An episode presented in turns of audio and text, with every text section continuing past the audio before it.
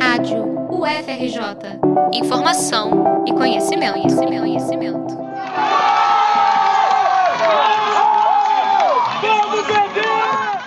O grito da torcida lembrava um estádio de futebol lotado, acompanhando uma final de campeonato. Mas os fãs de esporte eletrônico estavam ali presentes na Arena Carioca 1, no Parque Olímpico do Rio de Janeiro, para assistir ao maior evento multiplataforma de esportes da América Latina. O Multiplataforma Esports Games, MEG, teve suas finais presenciais realizadas durante os dias 22 e 23 de outubro, e contou com ingressos gratuitos para ambos os dias, além de transmissão ao vivo do Sport TV e nas plataformas digitais do MEG. Com premiação de 500 mil reais, distribuídos entre oito modalidades, o torneio ficou marcado pelo espaço dado à comunidade gamer. Michel Assed, coordenador da Minerva, equipe de esportes da UFRJ, estava acompanhando os jogos e falou sobre esse incentivo para o universo dos esportes. Eu acho que esses eventos eles são muito bons para toda a comunidade. É... E eu ainda acho que o mundo dos esportes eletrônicos ele não é explorado ainda da, do, do potencial que ele poderia ser explorado, entendeu?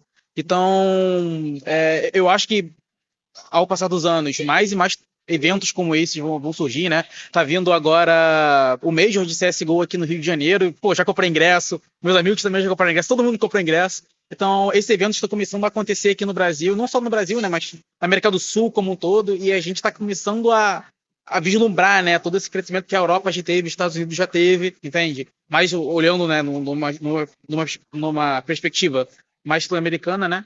Mas ainda assim, eu acho que os esportes têm muito para crescer, não só aqui no Brasil, mas como lá fora também. Foram realizadas as finais de CSGO, Open feminino, Brawl Stars, Tekken 7, Clash Royale e eFootball Mobile.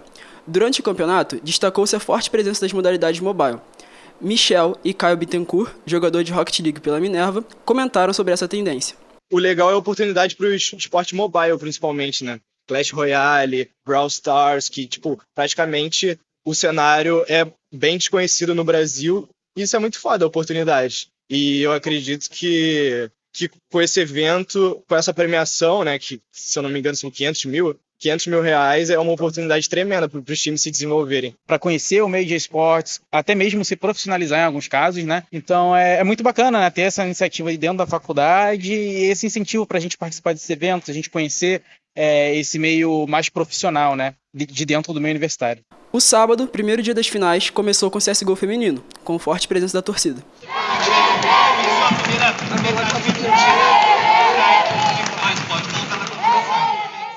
A série, realizada em três mapas, foi vencida com uma certa facilidade pela B4.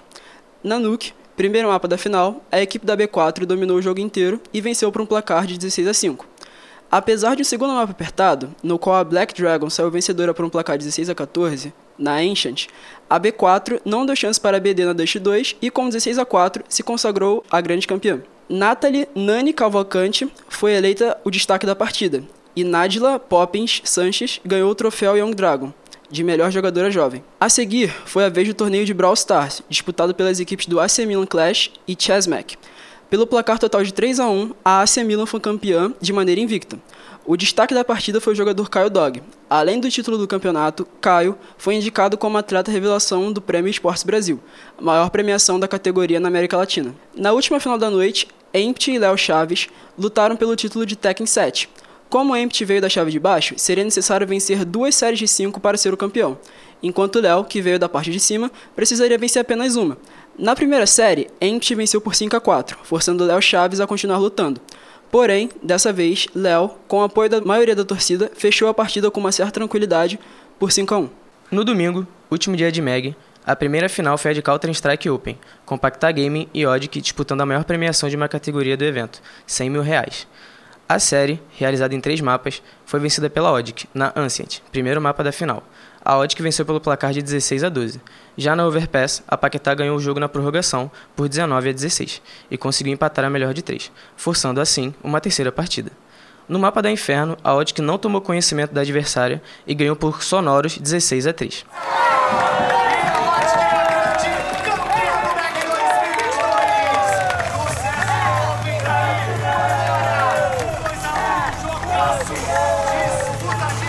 Remix, jogador da Odic, foi eleito destaque da final. A segunda final da noite foi a de eFootball, disputada entre o Mago da Fiel, jogador do Corinthians, e o Bruninho, jogador do Lens, da França. Na primeira partida, Mago da Fiel venceu por 2 a 1. No jogo de volta, houve um empate por 1 a 1 e com isso, Mago da Fiel se sagrou o grande campeão. E para fechar a noite, tivemos as semifinais e a final de Clash Royale do MEG de 2022. Na primeira semifinal, o Wallace venceu Fabiano por 2 a 0 na melhor de 3. Do outro lado da chave, Pedro TM enfrentou Fabiano, que havia sido derrotado pelo Wallace, e conseguiu derrotá-lo por 2 a 0 e passar para a final. Na decisão do título, Pedro TM venceu a melhor de 5 por 3 a 1. Após a última final do MEG, foi a hora de revelar o MVP, o jogador mais valioso de toda a competição. O jogador eleito foi ele, o Mago da Fiel. O evento teve a missão de expandir o cenário latino-americano de esportes eletrônicos, algo que ficou marcado pela presença de atletas de diversos países na competição. A organização reuniu grandes astros, estrelas em ascensão e atletas iniciantes, com o intuito de incentivar o cenário e abrir espaço no palco para todos. Reportagem de Jorge Baldner e Bruno Marinho.